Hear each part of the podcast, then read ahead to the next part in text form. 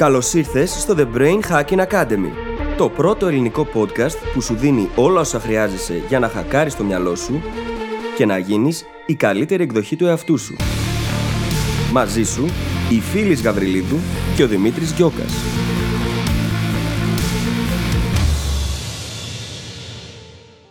Γεια σου Brain Hacker και καλώς ήρθες σε ένα ακόμα επεισόδιο του The Brain Hacking Academy. Σήμερα συνεχίζουμε να μιλάμε για το σύστημα DIS που ξεκινήσαμε στο προηγούμενο επεισόδιο. Αν δεν το έχεις ακούσει, πήγαινε άκουσα το προηγούμενο επεισόδιο γιατί έχει συνέχεια και θα σε βοηθήσει να καταλάβεις καλύτερα το σημερινό μας επεισόδιο. Σήμερα καλύπτουμε το δεύτερο κομμάτι του DIS, που είναι η επιλογή. Πώς δηλαδή να επιλέξουμε το υλικό από το οποίο θα μελετήσουμε αυτό που θέλουμε να μάθουμε. Στο προηγούμενο επεισόδιο μιλήσαμε για την αποδόμηση, που έχει να κάνει με το πώς να βρούμε τι υποδεξιότητες πρέπει να μάθουμε. Και στο επόμενο επεισόδιο θα μιλήσουμε για την ακολουθία και για τα κίνητρα. Πώς δηλαδή να οργανώσουμε σε σειρά αυτά που έχουμε να μάθουμε και πώς να φροντίσουμε ότι θα κάτσουμε να το μάθουμε. Σήμερα λοιπόν, επαναλαμβάνω, μιλάμε για την επιλογή. Βλέπουμε διάφορες τεχνικές και στρατηγικές για το πώς να επιλέγουμε το υλικό μας. Και επειδή έχεις πάρα πάρα πολλά να ακούσεις σήμερα, θα σε αφήσω απλά να ακούσεις το επεισόδιο. Σου εύχομαι καλή ακρόαση. Καλησπέρα, φίλης. Καλησπέρα Δημήτρη. Τι κάνεις; Συνεχίζω να είμαι καλά. είναι, είναι πάλι το κλασικό που ηχογραφούμε συνεχόμενα επεισόδια. και λέμε πάλι καλησπέρα. Ναι, είναι, είναι πάντα περίεργο. Θα το συνηθίσουμε Όντως. κάποια μέρα. Για εμά, όχι για εσάς που μας ακούτε με χρόνο καθυστέρηση. Αλλά ναι. Λοιπόν, πριν πάμε να συνεχίσουμε με το επεισόδιο, είπες ότι έχουμε ένα φανταστικό review να διαβάσουμε. Έχουμε ένα φανταστικό review από την Έλληνα Σα να διαβάσουμε, το οποίο είναι πολύ σύντομο. Πεντάστερο. Λέει εξαιρετικό. Συγχαρητήρια και στους δυο. Αγαπώ πολύ το podcast σας. Ευχαριστούμε, Έλενα. Ευχαριστούμε πάρα πάρα πολύ και είναι αυτό που λένε σύντομο και γλυκό. ναι, αυτό. To the point. Σας ευχαριστούμε πάρα πάρα πολύ. Και πάμε λοιπόν τώρα στο επεισόδιό μας, όπου συνεχίζουμε από την προηγούμενη εβδομάδα. Αν δεν έχετε ακούσει το επεισόδιο της προηγούμενης εβδομάδας, πηγαίνετε ακούστε εκείνο πρώτα. Και μιλάμε Ναι. για το σύστημα DIS του Tim Ferriss. οπου το DIS αναφέρεται στο D deconstruction, αποδόμηση, selection, επιλογή, sequencing, ακολουθία και stakes που το μεταφράζουμε ως ρίσκο ή ως κίνητρα. Και μιλάμε για σύστημα μάθησης, έτσι. Μάθησης όσον αφορά δεξιότητες και γνωστικά αντικείμενα. Έχει εφαρμογή στα πάντα. Στο προηγούμενο επεισόδιο μιλάμε για το σημαντικότερο βήμα της διαδικασίας που είναι η αποδόμηση. Και για τη συνοχή και μόνο ξεκινήστε από εκεί. Ναι. Ε, δεν είναι μόνο η συνοχή. Είναι και το ότι θα καταλάβετε καλύτερα την όλη διαδικασία. Δηλαδή, αν πάτε κατευθείαν και ακούσετε αυτό το επεισόδιο και μετά γυρίσετε πίσω, ίσως να μπερδευτείτε λιγάκι. Και δεν το θέλουμε αυτό, γιατί εκεί έχουμε δώσει ωραία παραδείγματα για να μπορέσετε να καταλάβετε τι σημαίνει η αποδόμηση, έτσι ώστε να μπορέσετε να κάνετε τα επόμενα βήματα με μεγαλύτερη ευκολία. Συνεχίζουμε λοιπόν σήμερα με την επιλογή. Και θα ξεκινήσω λέγοντας το βασικότερο, το πιο προφανές αλλά και το σημαντικότερο πράγμα του επεισοδίου. Επιλογή ίσον κανόνας 80-20. Πάντα. Και, Στα πάντα. και εκτός από το ότι έχουμε επεισόδιο πάνω σε αυτό, θα πρέπει να ξαναπούμε κάποια πραγματάκια για να έχει πληρότητα το επεισόδιο. Και να θυμίσουμε ότι ο κανόνας 80-20 έχει να κάνει με το να βρίσκεις το 20% των πόρων, της προσπάθειας, του υλικού ή οτιδήποτε, που θα σου δώσει το 80% των αποτελεσμάτων. Και αντίστοιχα να βρεις εκείνο το 20% που φέρνει το 80% των εμποδίων στη διαδικασία. Γιατί και αυτό είναι σημαντικό και δεν το συζητάμε πάρα πολύ συχνά στο blogging community όταν μιλάμε για τον κανόνα 80-20 ή στα σεμινάρια ή οπουδήποτε, γιατί υπάρχει και εκείνο το 20% που σε σαμποτάρει. Ναι. Και εδώ θα φέρω ένα από τα αγαπημένα παραδείγματα που πάλι είναι από τις ξένες γλώσσες. Που όπως έχουμε πει, υπάρχουν λίγες λέξεις σε σχέση με το σύνολο που υπάρχουν που χρειάζεται να μάθουμε για να φτάσουμε στην εφραδεια Οπότε δεν μπορώ να κατανοήσω για ποιο λόγο όταν ξεκινάει κάποιος να μαθαίνει αγγλικά, μία από τις πρώτες λέξεις που μαθαίνει μπορεί να είναι το Indian ή, το... ή κάποιο ζώο, ξέρεις, το, το ελέφαντας ή κάτι τέτοιο. Γιατί έτσι είναι γραμμένα τα βιβλία. Το ξέρω ότι έτσι είναι γραμμένα τα βιβλία. Αλλά αυτές οι λέξεις δεν είναι μέσα στο βασικό λεξιλόγιο που όλοι χρειαζόμαστε. Γι' αυτό στο meta-learning δεν χρησιμοποιούμε βιβλία. Ακριβώς. Ακριβώς. Απλά τα Και, πράγματα. και αυτή η προσπάθεια, ο χρόνος που θα αφιερώσουμε για να μάθουμε αυτές τις λέξεις σε μια ξένη γλώσσα που δεν έχουν σημασία, είναι μέσα στο 20% που μας δημιουργεί το 80% των προβλημάτων. Ναι, γιατί σκέψου τώρα να πας να μιλήσεις, να έχεις λέξεις οι οποίες πρακτικά είναι άχρηστες για το επίπεδο που είσαι και για αυτά που θες να πεις, και να μην έχεις τις λέξεις που είναι οι πιο σημαντικές. Οι 100 πιο συχνά χρησιμοποιούμενες, ας πούμε, λέξεις της εκάστοτε γλώσσας. Είναι παρανοϊκό. Δεν χρειάζεται να γίνεται αυτό. Ναι. Τι να το κάνω το Indian, άμα δεν μπορώ να πω βασικά πράγματα. Δεν ξέρω τις προθέσεις, ας πούμε. Ναι, ή τα που βασικότερα ρήματα, ας πούμε. Μπορώ, κάνω, θέλω. Τρώω. χρειάζονται. Ναι, ναι. ναι. Όπως καταλαβαίνετε, το σύστημα DIS περιλαμβάνει μέσα και την επιταχυμένη μάθηση. Την ταχύτατη κιόλας μάθηση. Δηλαδή, είναι ένα σύστημα που δεν μας επιτρέπει να πάμε με τον παλιό πατροπαράδοτο τρόπο, αν το ακολουθήσουμε. Και αρέσει και στο μυαλό μας αυτό. Γιατί βγάζει πολύ πιο εύκολα νόημα από τα πράγματα κάνοντας αυτή τη διαδικασία. Όταν έχεις βρει εκείνα τα οποία έχουν πραγματική ουσία, τα έχεις επιλέξει με βάση τον κανόνα 80-20 και έχεις εστιάσει σε αυτά, το μυαλό βγάζει πολύ πιο εύκολα άκρη από το χάος το αρχικό. Γιατί το οργανώνει και το συστηματοποιεί πολύ πιο εύκολα, επειδή ακριβώς υπάρχει δομή. Ναι. Έχουμε επιλέξει εκείνα τα οποία έχουν πραγματική ουσία, εκείνα τα οποία πραγματικά μας οδηγούν στο στόχο που έχουμε ένα εβδομάδα, ανά διβδόμαδο, ανά μήνα και βλέπουμε και τα αποτελέσματα πολύ πιο γρήγορα. Οπότε έχουμε και ανατροφοδότηση πολύ πιο εύκολα και γρήγορα και αναπροσαρμόζουμε την ίδια τη διαδικασία. Είναι αλληλένδετα αυτά. Και αυτό ξεκινάει από την επιλογή του κατάλληλου υλικού πάντα σε αυτό που πάμε να μαθουμε Πώς την κάνουμε; Όπως είπαμε λοιπόν, ξεκινάμε με τον κανόνα 80-20. Προσπαθούμε να εντοπίσουμε στο πρώτο βήμα το υλικό που θα μας δώσει τη μεγαλύτερη απόδοση. Ωραία. Ο Tim Ferriss λέει κάτι πάρα, πάρα πολύ ωραίο. Το υλικό είναι πιο σημαντικό από τη μέθοδο. Ναι. Και αυτό είναι σημαντικό να το καταλάβουμε. Πάντα νομίζουμε, και εγώ πάντα το νόμιζα 100%, ότι η μέθοδος είναι το πιο σημαντικό. Αν το κάνω με τον σωστό τρόπο, δώσε μου ό,τι να είναι, θα βγει δουλειά. Αλλά δεν ισχύει. Αν ταΐζουμε σκουπίδια, θα βγαίνουν σκουπίδια. Ακριβώς. Και γι' αυτό το λόγο ξεκινήσαμε με την αποδόμηση, όπου είπαμε ότι καθόμαστε, μελετάμε την ίδια τη δεξιότητα, βρίσκουμε όλα τα κομμάτια, για να μπορέσουμε μετά από αυτά να επιλέξουμε το 20% που είναι το πιο σημαντικό και θα φέρει το 80% των αποτελεσμάτων. Χωρίς την αποδόμηση δεν μπορούμε να πάμε στην επιλογή. Γιατί χρειάζεται να έχεις την ευρεία εικόνα, τη συνολική, να ξέρεις τι περιλαμβάνει η εκάστοτε δεξιότητα, για να μπορέσεις μετά να επιλέξεις από αυτά τα στοιχεία εκείνα που χρειάζεσαι πραγματικά. Και σκέψου ότι Σε κάθε στάδιο, έτσι. Ναι, ναι, ναι. Και σκέψου ότι η επιλογή είναι μια διαδικασία κριτικής σκέψης. Κάνεις την αποδόμηση για να μπορέσεις να έχεις μαζέψει όσες περισσότερες πληροφορίες γίνεται σε ένα σύντομο χρονικό διάστημα, ώστε να μπορέσεις να κρίνεις μόνο σου τι υλικό θα μελετήσεις. Από πού θα μάθω την ξένη γλώσσα, τι θα μελετήσω στην κιθάρα κτλ. κτλ. Ναι, χρειάζεται να γνωρίζουμε τα δομικά στοιχεία για να επιλέξουμε εκείνα που θα φτιάξουν τα θεμέλια. Και πάνω στα θεμέλια μετά τον πρώτο όροφο και πάει λέγοντας. Το ισόγειο μάλλον. Και μετά τον πρώτο όροφο. Η επιλογή τώρα είναι μια διαδικασία η οποία δεν έχει στο μυαλό της μόνο την αποτελεσματικότητα. Εννοείται ότι είναι το πιο σημαντικό, έτσι. Αλλά πρέπει να λαμβάνουμε υπόψη μας και το πόσο πιθανό είναι να καταπιούμε το χάπι που έχουμε συνταχογραφήσει στον εαυτό μας. Και αυτό είναι ατάκα την φέρεις, έτσι. Γιατί αν εγώ θέλω να μάθω μια ξένη γλώσσα και πω, θα κάθομαι κάθε μέρα και θα διαβάζω κάτι κατεβατές λίστες με λεξιλόγιο που θα μου παίρνει τρεις ώρες για να τις μάθω. Πόσα λάθη έχει αυτή η πρόταση μέσα. Ε, ήταν όλοι λάθος. Ναι, ναι. Δεν είχε τίποτα σωστό. ναι. Αν, αν όμως αποφασίσω εγώ για κάποιο λόγο κάνω αυτή την επιλογή, πρέπει να συνειδητοποιήσω ότι δεν θα κάτσω να το κάνω. Θα το κάνω μία μέρα, δύο μέρες και ποτέ ξανά. Ναι, και εδώ κολλάει και η ρεαλιστικότητα Ακριβώς. του στόχου. Και το κατά πόσο είναι εφικτός και ταιριάζει στο πρόγραμμά μας, στη ζωή μας, στις υποχρεώσεις μας, τα θέλω μας. Και γι' αυτό το λόγο ξεκινάμε από το προηγούμενο επεισόδιο. Και ερχόμαστε εδώ.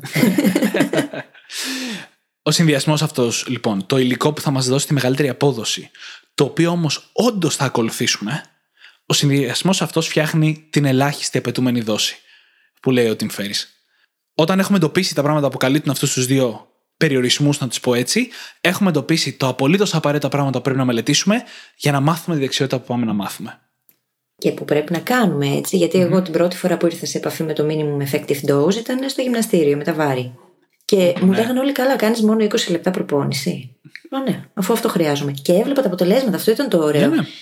Και στην ε, πρώτη λιπομέτρηση που έγινε, ο διατροφολόγος μου έλεγε Πώς είναι δυνατόν να είσαι γυναίκα για να έχεις τόση μήκη μάζα. Με τόσο λίγη προπόνηση; Γίνεται.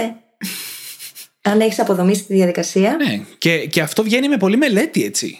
Ναι, ναι, ναι. Δηλαδή, γυρνώντας πάλι στην αποδόμηση, γιατί ξαναλέμε ότι ξεκινάνε από εκεί, με πολλή μελέτη. Και, και ξα... όπως είπαμε και στο προηγούμενο επεισόδιο, ξανά και ξανά. Μελετάς, μαθαίνεις, δοκιμάζεις, παίρνεις ανατροφοδότηση, ξανά πας ξανά μελετάς. Δεν είναι διαδικασία που την κάνεις μία φορά τον DIS, αλλά ποτέ. οπωσδήποτε πρέπει να το κάνεις στην αρχή. Το minimum effective dose, για παράδειγμα, στην ξένη γλώσσα είναι αυτό που λέμε εμείς με το Anki. Με τα flashcards και με το να αφιερώνεις 5-10 λεπτά την ημέρα κάνοντας επανάληψη. Για να μάθεις 1200 λέξεις στο σύνολο. Ακριβώς. Δηλαδή όλο αυτό μαζί, όλο αυτό μαζί είναι το υλικό, 1200 λέξεις, η μέθοδος, το Anki, και κάτι που θα κάνεις όντως γιατί είναι μόλις 5 με 10 λεπτά την ημέρα. Ναι. Και να έχουμε την ελάχιστη απαιτούμενη δόση. Αν την έχεις λοιπόν, είναι πολύ πιο εύκολο μετά να τη βάλεις στο πρόγραμμά σου. Πολύ πιο εύκολο. Γιατί είναι άλλο να πεις στο μυαλό σου θα διαβάζω τώρα τρεις ώρες από βιβλία, με βαρετό τρόπο, και άλλο να πεις θα κάνω εξάσκηση 10 λεπτά από το κινητό μου και μετά θα φύγω. Ή θα δημιουργήσω 10 φλάσκα σήμερα, γιατί μπορώ; Και θα μου πάρει 15 λεπτά. Είναι πολύ πιο απλό. Πολύ πιο απλό και είναι το μίνιμουμ που χρειάζεται να κάνεις για να φτάσεις στο 80% των αποτελεσμάτων. Είναι κρίμα να παιδευόμαστε χωρίς λόγο. Κρίμα. Και έχουμε μιλήσει στο παρελθόν για την εκθετική αύξηση της γνώσης. Οπότε, κάθε μία ώρα που αφιερώνουμε, έχοντας κάνει αυτή την ανάλυση, χτίζει πολύ πιο γρήγορα από ότι απλά να πηγαίναμε τυφλά και να τρώγαμε το χρόνο. Όπως έχει πει, νομίζω, ο Αβραάμ Λίνκολν. Αν μου δίναν 6 ώρες να κόψω ένα δέντρο, θα πέρναγα τις πρώτες 4 ακονίζοντα το τσεκούρι μου. Ναι, και ξέρεις τι, την πατάνε πολλοί άνθρωποι σε αυτό. Νομίζουν, βασικά βλέπουν όλο αυτό το πράγμα που συζητάμε τώρα εδώ και λένε Μα αυτό θα μου πάρει πάρα πολύ χρόνο και δεν έχω τόσο χρόνο. Και δεν συνειδητοποιούν ότι στην ουσία το μεγάλο hack που γίνεται εδώ, το χακάρισμα, το πραγματικό είναι ότι γνωρίζοντας τη διαδικασία του πώς να μαθαίνεις, στην ουσία έχεις χακάρει όλο το υπόλοιπο. Γιατί θα χάσεις ενδεχομένως, εισαγωγικά το βάζω το χάσεις, χρόνο στην αρχή Mm-hmm. Έχεις δομήσει όμως έτσι την υπόλοιπη διαδικασία που θα κερδίσεις πάρα πολύ χρόνο στο μέλλον. Yeah. Και αυτό δεν το λαμβάνουμε υπόψη στην εξίσωση. Βλέπουμε μόνο την αρχή. Ναι. Αν όμως ξέρεις πώς να σπάσεις τη διαδικασία στα κομμάτια της, μετά θα κερδίσεις πάρα πολύ χρόνο από τη διαδικασία. Και το καλύτερο παράδειγμα για μένα είμαι εγώ ίδιος, που αυτή την περίοδο ε, ε, δουλεύω πάνω σε κάτι και προσπαθώ να το σπάω σε μικρά κομμάτια να ασχολούμαι κάθε μέρα.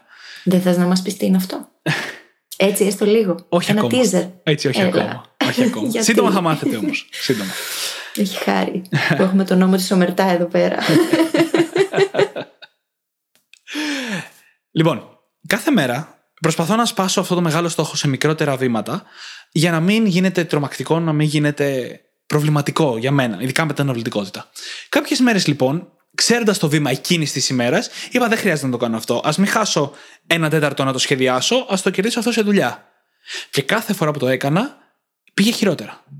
Γιατί δεν ήταν όντως τόσο ξεκάθαρο όσο νόμιζα στο μυαλό μου το τι θα κάνω εκείνη τη μέρα. Και εν τέλει βγήκε αναβλητικότητα και κάτι άλλο που ήταν πιο δομημένο μπήκε μπροστά στο πρόγραμμα. Και γι' αυτό το λόγο τώρα, κάθε μέρα, κάθε πρωί θα αφιερώσω αυτό το χρόνο και μου κερδίζει πολύ περισσότερο χρόνο από το χρόνο που αφιερώνω. ναι. Πραγματικά. Η ίδια η διαδικασία το να γνωρίζουμε το πώς θα δουλέψουμε, χακάρει το σύστημα. Τόσο απλά. Δεν μπορώ να το πω πιο απλά. Βοηθάει τον εγκέφαλο να δει τι χρειάζεται να κάνει και επειδή ακριβώς είναι τόσο ξεκάθαρο αυτό, δεν κολλάει. Δεν κολλάει, δεν γίνεται αναβλητικός, δεν χάνει το κίνητρό του, δεν, δεν, δεν. Όλα αυτά τα ωραία πράγματα που μας συμβαίνουν πολλές φορές όταν κυνηγάμε κάτι, όταν προσπαθούμε να κατακτήσουμε κάτι, δεν γίνονται γιατί απλά το μυαλό έχει τη δυνατότητα μέσα από όλη αυτή τη διαδικασία που περιγράφουμε εδώ να δει τα πράγματα να τα κάνει πολύ πιο απλά και απλά να κάνει τη δουλειά. Ακριβώς. Ακριβώς. Και θέλω τώρα να πάμε να δούμε κάποια παραδείγματα αυτής της ελάχιστης απαιτούμενης δόσης που βγαίνει από την επιλογή. Ένα παράδειγμα το είπαμε ήδη, που είναι οι ξένες γλώσσες. Με το Άγκη και τι 1200 λέξεις. Ένα άλλο παράδειγμα είναι η μαγειρική. Πάρα πολύ, ειδικά όταν πάνε φοιτητές σε μια άλλη πόλη, ξέρεις, πανικοβάλλονται μπροστά στη μαγειρική, όταν πάμε να ζήσουμε μόνοι μας. Εγώ ξέρω και κόσμο που δεν είναι φοιτητέ. Ναι, ναι. Και, και τη στιγμή που βρίσκεσαι μπροστά στο να ζήσεις μόνος σου, γίνεται τρομακτικό. Αλλά στην πραγματικότητα, αν αποδομήσουμε τη μαγειρική, όλα έρχονται σε τρεις τεχνικές. Στο να μπορείς να ψήνεις, να βράζεις και να σοτάρεις. Τρία πάρα πολύ απλά πράγματα, είναι και απλές τεχνικές κιόλας, δεν είναι κάτι περίεργο, που μπορούμε όλοι να μάθουμε γρήγορα και εύκολα και να μαγειρεύουμε και μεγάλη ποικιλία από πιάτα. Επίσης, τα υλικά που χρειάζεται να μάθουμε να χειριζόμαστε είναι πάρα πολύ λίγα. Δύο κρέατα, τρία-τέσσερα λαχανικά, αλάτι πιπέρι. Δεν χρειάζονται άλλα. Και, και με αυτό, όταν έχουμε εντοπίσει αυτά, τη μικρή λίστα με πράγματα, τρεις τεχνικές συν δέκα υλικά μέγιστο, πραγματι- στην πραγματικότητα έχουμε ξεκλειδώσει τη μαγειρική. Και ξέρεις τι γίνεται. Ο λόγος για τον οποίο μας δυσκολεύει περισσότερο είναι επειδή ξεκινάμε με το τελικό προϊόν, πάμε και βρίσκουμε την εκάστοτε συνταγή και προσπαθούμε να καταλάβουμε πώς θα την κάνουμε. Ναι. Αντί να ξεκινήσουμε από τα δομικά της στοιχεία, να μάθω να βράζω, να ψήνω, να σοτάρω, και μετά να πάω να κάνω τη συνταγή. Ναι. Και να βρω μια απλή συνταγή σχετικά έτσι ώστε να μπορέσω στην αρχή να το κάνω, να πειραματιστώ και μετά να πάω στο πιο σύνθετα. Ναι. Ακριβώς όπως το λες, γιατί παίρνουμε μια συνταγή, η οποία λέει να φτιάξω μια συνταγή με πατάτες και κοτόπουλο, ας πούμε, λέω εγώ τώρα. Και έχει πολλές υπό από αυτές τις τεχνικές μέσα. Ναι. Ενώ αν είχαμε μάθει τις τεχνικές, στην πραγματικότητα αντί για 10 βήματα συνταγή στο κεφάλι μας, θα είχε 2 ή 3. Ναι, ναι. Θα είχαμε κάνει τσάνκ τα στάδια της μαγειρικής. Και ακριβώς το ίδιο υπάρχει και στην κιθάρα, ας πούμε, που είναι το επόμενο παράδειγμα. Όπου βλέπουμε τη μουσική και είναι αυτό το τρομακτικό πράγμα με πόσα χρόνια μαθήματα θεωρίας και αρμονίες και 15.000 άλλα κομμάτια. Ενώ στην πραγματικότητα η συντηρητική πλειοψηφία των pop τραγουδιών είναι γραμμένη με 4 με 5 συγχορδίες.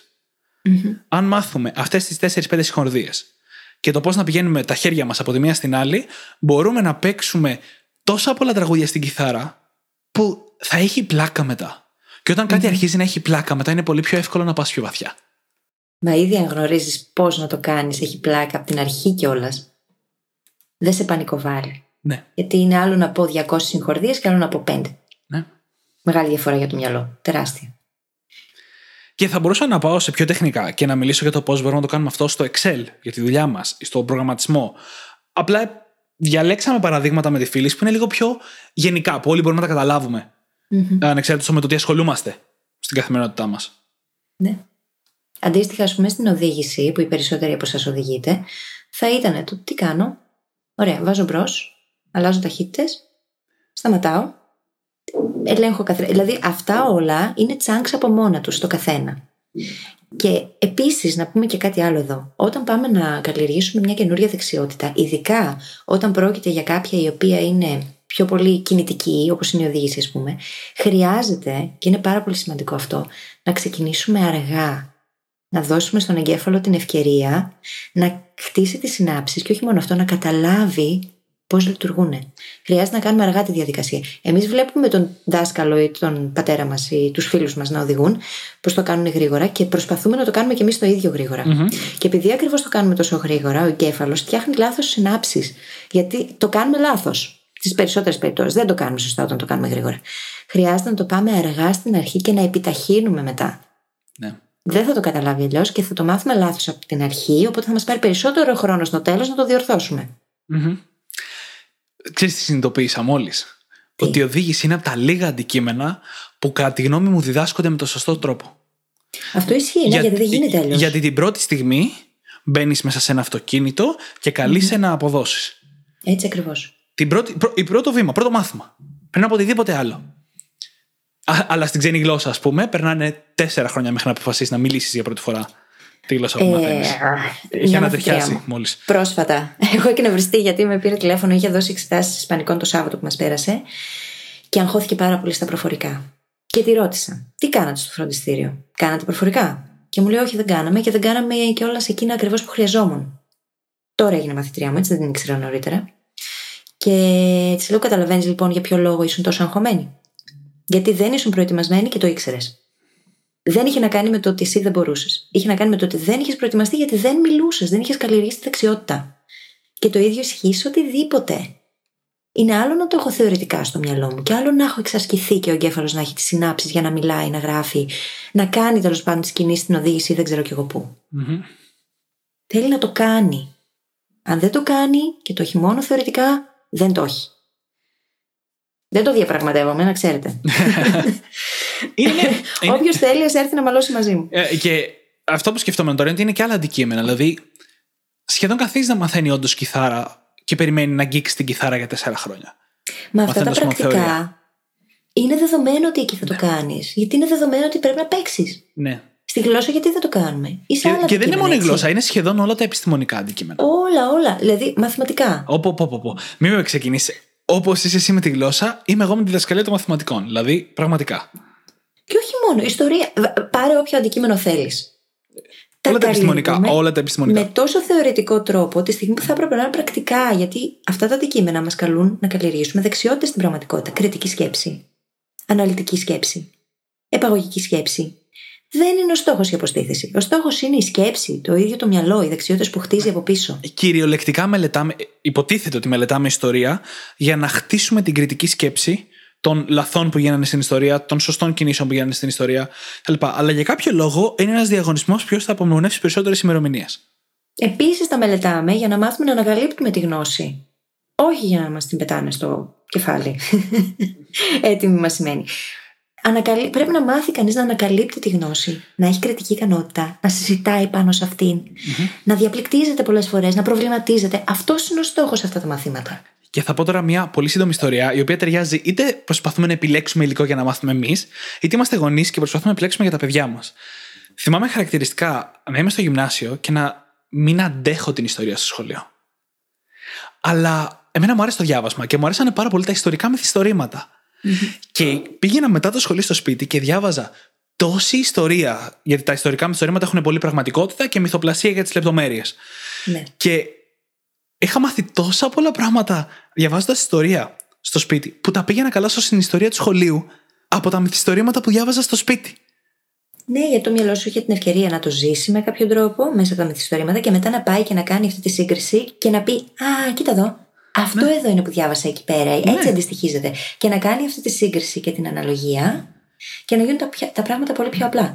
Ένα άλλο παράδειγμα που θα αναφέρω εγώ, στο σχολείο που δούλευα το ιδιωτικό, το μάθημα της γεωγραφίας αναλάμβαναν τα παιδιά να το διδάξουν στους συμμαθητές τους. Και έπαιρνε ο καθένας μια γεωγραφική περιοχή και χρειαζόταν να κάνουν έρευνα, να ανακαλύψουν την περιοχή και στην παρουσίασή τους να έρθουν στο σχολείο, να παρουσιάσουν την περιοχή, τα ήθη και θυμά της, έρχονταν ντυμένα με παραδοσιακές στολέ, έρχονταν με φαγητά τα οποία προέρχονταν από εκείνη την περιοχή. Ξέρεις πόσο καλύτερα μαθαίναν γεωγραφία; Ναι. Μετά πόσο πιο απλό γινόταν να καταλάβουν τι λέει το βιβλίο. Γιατί Και- υπήρχε τελείως διαφορετικό ενδιαφέρον. Και θα μιλήσω και για τη μεταφερσιμότητα. Έτσι, γιατί δεν μαθαίνανε μόνο γεωγραφία εκεί. Μαθαίνανε κουλτούρα. Εννοείται, εννοείται. Ε, πιθανότατα λογοτεχνία, γιατί σε φαντάζομαι αυτό είναι σε σχετικά μικρή ηλικία, οπότε διαβάζανε. Να ακούνε διαλέκτους. Ακριβώς. Κατανόηση για τον κόσμο. Ναι, δηλαδή σκέψει πόσες περισσότερες δεξιότητες καλλιεργούνταν στον ίδιο χρόνο κάνοντας ένα μάθημα διαφορετικά. Και μέσα στα πλαίσια του προγράμματος του Υπουργείου Παιδείας, έτσι. Ναι. Κανονικότατα. Ναι, γιατί και αυτό είναι Απλά ένα το πρόβλημα. λέω. Υπάρχουν εκπαιδευτικοί που θέλουν να κάνουν τη διαφορά και δεν μπορούν. Και αυτό είναι μια πραγματικότητα. Η αλήθεια είναι ότι μπορούμε μέχρι ένα σημείο, έτσι. Εντάξει, μπορεί να μην μπορούμε να κάνουμε ακριβώς αυτά που θα θέλαμε μέσα στην τάξη. Ναι. Μπορούμε όμως να κάνουμε πραγματάκια. Γίνεται. Εγώ πάντα πίστευα ότι αν μπορείς να καλύψεις την ύλη που σου αναγκάζει να καλύψεις το Υπουργείο Παιδείας και μπορείς να προσθέσεις και άλλα πράγματα από πάνω, τότε έχεις το δικαίωμα. Εγώ πάντα έτσι το φανταζόμουν. Ε, εγώ το φαντάζομαι. Χωρίς ως εξής. υπερβολέ. Επειδή τα παιδιά είναι εκεί για να ανακαλύπτουν μόνο τους τη γνώση και επειδή όπως λέει και ο Σάιμον Σίνεκ θα εκπλαγούμε από το πόσο ευφύης γίνονται οι άνθρωποι αν τους εμπιστευτούμε μπορούμε να δώσουμε στα παιδιά τη δυνατότητα να ανακαλύψουν τη γνώση μόνα τους και να έρθουν εκεί να μας την παρουσιάσουν. Και εμείς να είμαστε εκεί αρρωγοί και βοηθοί και συντονιστές στην προσπάθειά τους. Αυτό γίνεται. Και γίνονται πολλά projects πλέον στα σχολεία στα οποία δουλεύονται αυτές οι τεχνικές και τα παιδιά παίρνουν ρόλους, αναλαμβάνουν τα ενία, κάνουν πράγματα, κάνουν έρευνα. Ε, Με αυτόν τον τρόπο θα μπορούσαν να γίνονται όλα τα μαθήματα. Όπως γίνονται στο εξωτερικό Μμμ. και οι επιδόσεις των μαθητών εκεί είναι πολύ πιο πάνω Μμμ. από τις άλλα εκπαιδευτικά συστήματα που δουλεύουν πολύ θεωρητικά. Και θα σας πω πως όλο αυτό συνδέεται με την επιλογή. Αυτά ακριβώς που συζητάμε τώρα είναι ερωτήσεις που εγώ σκέφτομαι κάθε φορά που προσπαθώ να επιλέξω υλικό για να μάθω κάτι καινούργιο εγώ για μένα. Γιατί σκέφτομαι πώς θα μου το δίδασκε το συμβατικό σύστημα. Τι υλικό θα μου έφερνε. Ποια κομμάτια από την αποδόμηση θα με έβαζε να μάθω. Και μετά σκέφτομαι, υπάρχει κάτι καλύτερο από αυτό. Υπάρχει μια καλύτερη δομή. Κα- Κάποιο καλύτερο τρόπο.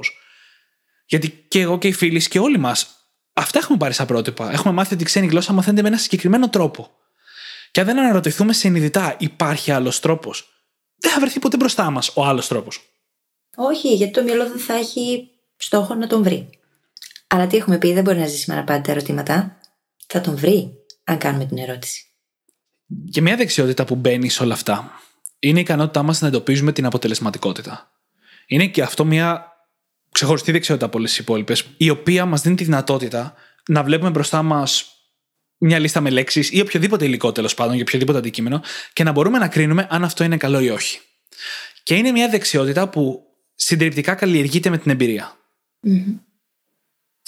όσο περισσότερη εμπειρία έχουμε γενικά στη μάθηση, και ας είναι σε διαφορετικό αντικείμενο, σε τόσο καλύτερη θέση θα είμαστε να κρίνουμε αν το υλικό που έχουμε μπροστά μας είναι καλό ή όχι. Όταν όμως δεν έχουμε την εμπειρία ή για να ενισχύσουμε τα, αυτά που μας λέει η εμπειρία μας, ξαναγυρνάμε στην έρευνα. Και την εμπειρία την αποκτάμε κάνοντας λάθη και παίρνοντας feedback. Έτσι; Κάνοντας όμως πράγματα. Δεν υπάρχουν λάθη. Mm-hmm. Μόνο ανατροφοδότηση. Δεν την αποκτάς την εμπειρία όμως αν δεν τολμήσεις να κάνεις εξάσκηση, να κάνεις πράγματα με τη γνώση που αποκομείς. Και γι' αυτό και όλα η μεγαλύτερη πολύγλωση που ξέρουν τις περισσότερες γλώσσες, όλοι λένε ότι η πρώτη σου γλώσσα με το σωστό τρόπο θα σου πάρει έξι μήνες με ένα χρόνο. Mm-hmm. Η δεύτερη θα σου πάρει σίγουρα το πολύ έξι μήνες. Η τρίτη μπορεί να σου πάρει μόνο τρεις μήνες. Ναι, γιατί το μυαλό χτίζει τη βάση δεδομένων ναι. του μέσα από αυτέ. αυτή την εμπειρία. Ακριβώς. Την εμπειρία και γίνεται πολύ πιο εύκολο. Χτίζει την εμπειρία μαζί με τη βάση δεδομένων, οπότε μετά έχει τη δυνατότητα να συγκρίνει, να απορρίψει, να κρατήσει. Και αυτό κάνει τη διαδικασία πολύ πιο εύκολη στις επόμενες προσπάθειες. Ναι. Ακριβώς έτσι. Και θεωρώ ότι αυτό είναι κιόλας ο λόγος που πολλοί άνθρωποι δεν κάνουν αυτή την εντατική προσπάθεια για να μαθαίνουν καινούργια πράγματα. Γιατί οι πρώτες φορές είναι πολύ πιο δύσκολες από τις επόμενες. Και είναι σαν μια, ένα βουνό, ένα, σαν μια κορυφή που αν την περάσεις, μετά όλες οι υπόλοιπες είναι όλο και πιο κοντές μέχρι που γίνονται λοφάκια. Ναι, ναι. Ακόμα και αν αλλάζεις αντικείμενο κάθε φορά. Όχι από ξένη γλώσσα σε ξένη γλώσσα δηλαδή. Ε, είναι όπως το να οδηγώ αυτοκίνητο και να πάω μετά να μάθω να οδηγώ μηχανή. Δηλαδή, πολλά από τα πράγματα που χρειάζεται να ξέρω για να κυκλοφορώ στον δρόμο τα γνωρίζω ήδη. Ναι. Οπότε έχει αποδομηθεί αυτό ήδη στο μυαλό μου και πάω και μαθαίνω εκείνο μόνο που χρειάζεται για να οδηγώ τη μηχανή στον mm δρόμο. Ή το, να ξέρω να κάνω ποδήλατο και να οδηγώ μηχανή για άλλο κομμάτι. Ναι, ακριβώς. Ένα ακόμα λοιπόν στάδιο για να προχωρήσουμε παρακάτω της επιλογής και μπαίνουμε σιγά σιγά σε κομμάτια που συνδυάζουν την επιλογή και την ακολουθία. Έτσι. Το πρώτο είναι ότι πρέπει να διαλέγουμε το υλικό που θα φέρει μικρές αλλά δυνατές αλλαγές στη ζωή μας. Στην αρχή. Α πούμε, όταν ξεκινάμε να μαθαίνουμε μια ξένη γλώσσα, το οποίο είναι το αγαπημένο μας παράδειγμα αυτή τη στιγμή σίγουρα. Όταν ξεκινάμε κάνοντας αυτό με το Anki και τα 5-10 λεπτά την ημέρα, όχι μόνο φέρνουμε μια μικρή αλλαγή γιατί είναι 5 με 10 λεπτά την ημέρα, αλλά έχουμε φροντίσει να μαθαίνουμε και τις πιο σημαντικές λέξεις ταυτόχρονα. Οπότε ξεκινάμε με κάτι που μπορούμε εύκολα να το βάλουμε στη ζωή μας. Και... Σαν mini habit. Ακριβώς. συνήθεια. Και μας εξελίσσει πάρα πολύ γρήγορα στο στόχο μας. Ναι. Και όταν έχουμε χτίσει τη συνήθεια, όταν έχουμε μάθει μια βάση λεξιλογίου που μας επιτρέπει να δουλέψουμε, μπορούμε ξαφνικά να βάλουμε και ένα μισάωρο τη μέρα μελέτη γραμματικής ή να μιλάμε ή οτιδήποτε. Μετά από λίγο καιρό. Γιατί το ένα κουμπώνει στο άλλο πλέον. Και Ακριβώς. τα chunks όταν αρχίσουν και κουμπώνουν μεταξύ τους, γίνονται πολύ πιο ισχυρά τα αποτελέσματα. Και είναι και αυτό που λέγαμε στο προηγούμενο επεισόδιο, το να αποφεύγεις αυτά που θα σε κάνουν να αποτύχεις. Αν βάλεις ναι. πάρα πολλά, πάρα πολύ σύντομα, τότε είναι σχεδόν σίγουρο ότι θα το παρατήσεις.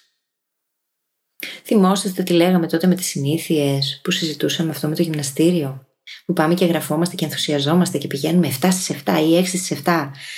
Ο εγκέφαλος δεν έχει προλάβει όμως να χτίσει τη δεξιότητα ή την συνήθεια. Του φαίνεται πολύ, είναι βουνό και μετά από λίγο καιρό τα παρατάμε. Ενώ απ' την άλλη θα μπορούσαμε να βάλουμε τη μία μέρα στη ζωή μας, έτσι για να αρχίσουμε να συνηθίζουμε σιγά σιγά μετά να τις κάνουμε δύο και πάει λέγοντας.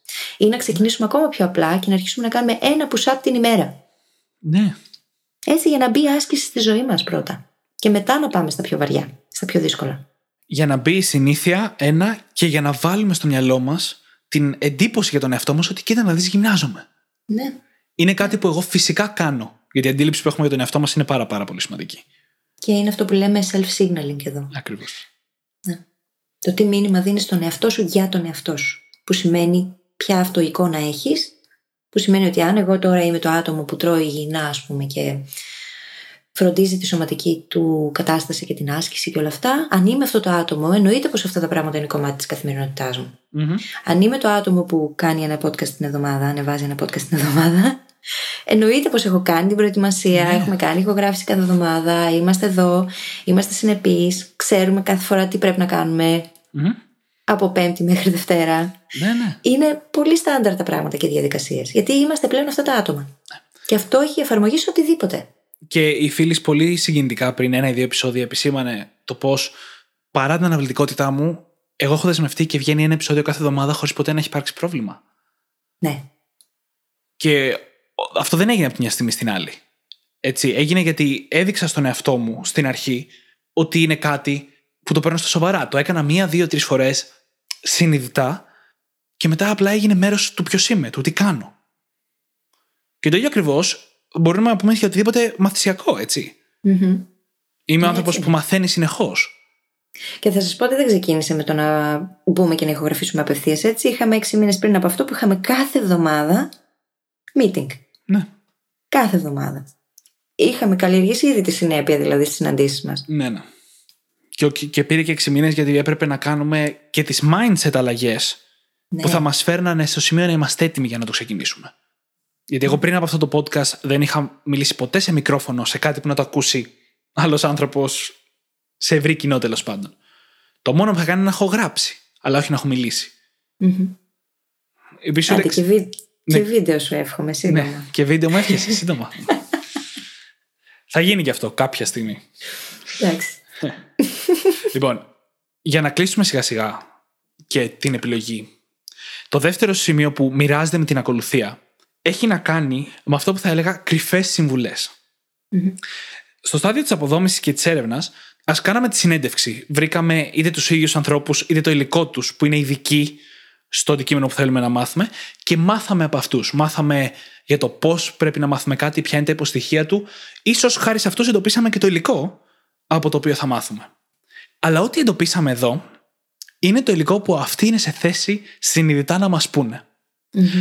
Αν ε, πάρετε οποιονδήποτε, ακόμα και τη μητέρα σας, για να μάθετε μαγειρική και σας δώσει 15 διαφορετικές συμβουλές, άμα μπείτε στην κουζίνα δίπλα του ή τη, θα δείτε ότι κάνει 15.000 άλλα μικρά πράγματα που δεν σας είπε. Δεν είναι δεν τα είπε γιατί τα έκρυψε, αλλά γιατί δεν συνειδητοποιεί ότι τα κάνει τις περισσότερες φορέ. Θυμόσαστε τι συζητούσαμε πριν από λίγα επεισόδια για την πυραμίδα της γνώσης που είναι τέσσερα στάδια. Είναι το δεν ξέρω τι δεν ξέρω, μετά είναι ξέρω τι δεν ξέρω, μετά είναι ξέρω τι ξέρω και μετά δεν ξέρω τι ξέρω. Ε, οι άνθρωποι αυτοί λοιπόν που μαγειρεύουν τόσα χρόνια, για παράδειγμα τώρα εδώ, δεν ξέρουν τι ξέρουν. Ναι. Και ακριβώς γι' αυτό το λόγο, όταν πάνε να το μεταδώσουν, μεταδίδουν εκείνα τα οποία στο δικό τους μυαλό είναι τα πιο σημαντικά. Υπάρχουν όμως άλλα στάδια και βήματα, τα οποία είναι τόσο δεδομένα στο μυαλό τους, που δεν θα σκεφτούν ποτέ να τα πούν. Και ακριβώς αυτό είναι που λέει ο Δημήτρης τώρα εδώ. Ναι, και ας πούμε πόσες φορές μου έχει δώσει εμένα κάποιες συμβουλές για, για μαγειρική και μου έχει πει βάζεις σαλάτι πιπέρι και εγώ ερωτηματικά πετάω ότι είμαι σε φάση πόσο αλάτι, πόσο πιπέρι; σε ποιο σημείο το βάζω; Ξέρεις, της διαδικασίας. Γιατί; Ναι, για μένα ναι, δεν ή είναι αυτό, Όταν αυτονόητο. σου λένε βάζει μια κουταλιά λάδι, ξέρω εγώ. Τι κουταλιά; Ακριβώς. Ή το χειρότερο, βάζεις λίγο λάδι. Τι είναι αυτό το λίγο λάδι; Τι Πόσο; σημαίνει λίγο, ας πούμε. Όλες αυτές οι μικρές συμβουλές όμως είναι απίστευτα χρήσιμες και κάνουν τη διαφορά στο αν θα μάθουμε κάτι καλά ή όχι, ή μάλλον γρήγορα ή όχι. Ναι. Οπότε, κατά τη διάρκεια της επιλογής, εγώ το έχω κανόνα να προσπαθώ να εντοπίσω αυτές τις κρυφές συμβουλές. Συνήθως συμβαίνει αυτό παρακολουθώντας κάποιον να κάνει τη δεξιότητα που θέλουμε να μάθουμε. Μπορεί να είναι απλά ένα βίντεο στο YouTube, έτσι. Δεν χρειάζεται να, είναι, να έχουμε φυσική πρόσβαση. Και φροντίζω να αφιερώνω κάποιο χρόνο για να βρω αυτές τις κρυφές συμβουλές. Στην ξένη γλώσσα αυτό αντιστοιχεί στο να μάθεις τους ιδιωματισμούς της ξένης γλώσσας, που θα τους παρακολουθήσεις είτε ψάχνοντάς τους πολύ πολύ συγκεκριμένα, είτε απλά μιλώντας με έναν τόπιο. Ναι. Ή αντίστοιχα να δεις τι ταιριάζει σε σένα, ποιους ιδιωματισμούς χρησιμοποιείς εσύ συχνά και να βρεις αν υπάρχει κάτι αντίστοιχο στη γλώσσα, για να μην αλλάξει ξαφνικά και προσωπικότητα επειδή μαθαίνεις άλλη γλώσσα, όπως γίνεται συνήθως. Ναι. Οπότε ένα στάδιο της επιλογής του υλικού να είναι και κάποιος χρόνος, κάποιο σημείο που θα υπάρξουν αυτές οι κρυφές συμβουλέ και θα προπονηθούν αργότερα. Ναι. Και όπως πάντα, έτσι, και όπως πάντα, μέχρι εδώ, χρειάζεται φαντασία. Χρειάζεται φαντασία. Γιατί μπορούμε να προσπαθήσουμε να καλύψουμε όσα παραδείγματα θέλετε εδώ με τη φίλης, αλλά πάντα θα υπάρχουν και άλλα και άλλα σημεία. Αλήθεια, δεν έχω ιδέα αυτή τη στιγμή πώς θα μπορούσε κανείς να προπονήσει πόσο αλάτι βάζει στο φαγητό. Μόνο μαγειρεύοντας, μαγειρεύοντας, μαγειρεύοντας, μαγειρεύοντας και βλέποντας αν έβαλε πολύ λίγο αλάτι. Ναι. Μα δεν μπορούμε να το κάνουμε αυτό για κάποιον άλλον. Το meta learning είναι πολύ προσωπική υπόθεση. Και το DIS. Ναι. Ο καθένας γνωρίζει καλύτερα τη δική του κατάσταση και τους στόχους που ο ίδιος έχει. Μπορείς να έχεις κάποιον σύμβουλο στη διαδικασία που θα σε βοηθήσει. Εκείνο που δεν μπορεί να κάνει αυτός ο σύμβουλος όμως είναι να κάνει όλη τη διαδικασία για σένα. Γιατί αν την κάνει για σένα, σου κάνει κακό. Μμμ. Ο στόχος είναι να την κάνει ο καθένας για τον εαυτό του, γιατί μέσα από αυτό μαθαίνουμε, μέσα από αυτό εξελισσόμαστε Μέσα από αυτό έχουμε την ευκαιρία να κάνουμε λάθη και να πάρουμε το feedback που χρειάζεται. Και μέσα από αυτό μπορούμε να γινόμαστε διαρκώς η καλύτερη εκδοχή αυτού που ειμαστε Δεν γίνεται όμως χωρίς την πρακτική. Ναι. Χωρίς την εμπειρία και χωρίς την επίγνωση. Ναι. Αυτά έρχονται μόνο όταν οι ίδιοι κάνουμε εφαρμογή mm-hmm. στον εαυτό μας, στη δική μας κατάσταση, εκείνα τα πράγματα τα οποία θέλουμε να μάθουμε. Ναι. Και μερικές φορές δεν θα μπορέσουμε καν να προβλέψουμε από πριν τι θα δουλέψει για εμάς. Δοκιμάζουμε, δεν μας βγαίνει, αλλάζουμε. Μπορούμε να κάνουμε όσο καλύτερη επιλογή μπορούμε στην αρχή, αλλά δεν θα την κάνουμε τέλεια ποτέ. Και αυτό είναι OK. Είναι OK, ναι. Πώς ήταν εκείνο το ωραίο quote που ανεβάσαμε πρόσφατα; Ότι οι αναλφάβητοι αυτού του κόσμου δεν είναι πλέον εκείνοι που δεν ξέρουν να γράφουν και να διαβάζουν. Είναι εκείνοι που δεν είναι σε θέση να ξεμάθουν όλα όσα ξέρουν και να τα ξαναμάθουν από την αρχή Ακριβώς. και του μπαλί. Αυτό είναι. Γιατί χρειάζεται να ξεμάθουμε πολλά πράγματα πάρα πολλές φορές. Τα πράγματα αλλάζουν διαρκώς. Σε οποιοδήποτε τομέα, άμα μπείτε στο ίντερνετ και ψάξετε τα επιστημονικά sites, βγαίνουν καθημερινά καινούργια papers για οτιδήποτε. Ανατρέπονται συνεχώς θεωρίες σε οποιονδήποτε τομέα. Χρειάζεται λοιπόν, αν θέλουμε να είμαστε up to date, να είμαστε διατεθειμένοι να ξεχάσουμε αυτά που ξέραμε. Ναι. Κάθε μέρα όμως. Ναι. Διαρκώς. Παρ' όλα αυτά όμως, το να μην κάνουμε αυτές τις διαδικασίες θα είναι πολύ πολύ χειρότερη επιλογή. Γιατί μέχρι εδώ που είμαστε τώρα, αν έχουμε κάνει την αποδόμηση και την επιλογή, σημαίνει ότι έχουμε πάρει τη βασική δεξιότητα που θέλουμε να μάθουμε, τον ευσεβή πόθο που είπε η φίλης, τον έχουμε σπάσει σε υποδεξιότητες, οπότε ξέρουμε τι πρέπει να μάθουμε και έχουμε βρει και το από πού θα το μαθουμε Και στο επόμενο επεισόδιο θα μελετήσουμε το με ποια σειρά θα το μάθουμε και το πώς θα βεβαιώσουμε ότι θα κάτσουμε όντως και θα το μάθουμε. Και εδώ ο Δημήτρης θα βγάλει πολύ υλικό που αφορά την αναβλητικότητα. Θα σας δώσω πολύ, ναι, πολύ υλικό. Είναι το αγαπημένο μου θέμα, όλοι το ξέρουμε πλέον. ναι. Είναι το αγαπημένο μου θέμα γιατί έχει πονέσει εμένα πρώτα απ' όλα. Κοίτα, πάντα διδάσκουμε εκείνα που μας ενδιαφέρουν εμάς πιο πολύ. Ναι. Τώρα βγάλετε τα συμπεράσματά σας εσείς εδώ στο podcast. Οι ακροατές. Νομίζω θα το κλείσουμε εδώ για να έχει τη συνοχή το επόμενο να έχει τα δύο κομμάτια μαζί. Είναι λίγο πιο ναι, μικρά ναι. τα επόμενα δύο κομμάτια, οπότε θα χωρέσουν σίγουρα σε ένα επεισόδιο. Μπορείτε όπως πάντα να βρείτε τις σημειώσεις του επεισοδίου μας στο site μας στο brainhackingacademy.gr και θα σας ζητήσουμε να πάτε σε εκείνη την εφαρμογή που έχετε βρει και μας ακούτε, Podpin, Stitcher, Overcast, Spotify, δεν ξέρω και εγώ πού, και να μας γράψετε εκεί ένα φανταστικό πεντάστερο review, γιατί έτσι βοηθάτε το podcast να ανέβει. Μας φτιάχνετε τη διάθεση, θα το διαβάσουμε στον αέρα φυσικά και φέρνετε και περισσότερο κόσμο στην παρέα μας και γινόμαστε περισσότεροι brain hackers. Σας ευχαριστούμε πάρα πολύ που ήσασταν μαζί μας και σας ευχόμαστε καλή συνέχεια. Καλή συνέχεια.